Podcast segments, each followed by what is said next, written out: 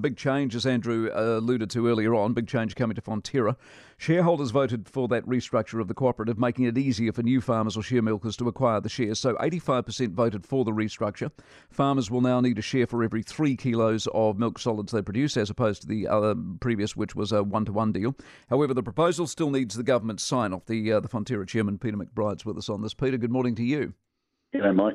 So, for the townie, just work this through and what it means for Fonterra and why it's good news. Uh, the big deal really is that um, formerly we, you know, we had a system of capital whereby farmers were compelled to commit, you know, one to one, so one kilogram of milk solids and, and capital aligned to that. So what we're looking at is giving them a choice, so giving them options. So it's a big deal for us in terms of maintaining a sustainable milk supply and hopefully a sustainable cooperative into the future. Easy access for smaller players. Yeah, and for younger farmers coming in. So, yeah, it's important. Flip side of that is easier access for the big players to buy more. Yeah, potentially, but it's not often the way because, you know, we're going to be moving into what we call a restricted farmer market. So, larger farmers will be cognizant of that, so it may not, not necessarily be the case. So Damien O'Connor writes to you and he says, without alternative measures, I'm not yet assured that these proposals would deliver the best long-term outcomes for farmers or the dairy sector as a whole. How are you going to twist his arm?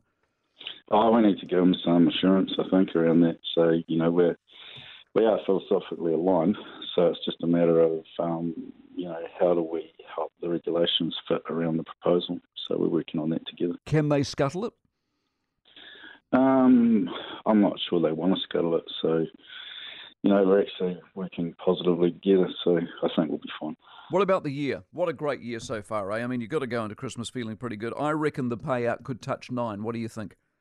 Yeah, I might give it a nudge. No, it's been it's been a great year. It's been a challenging year too, though, for farmers. You know, our costs are up eight to ten percent, but you know, overall, I think they'd be pretty satisfied with the year.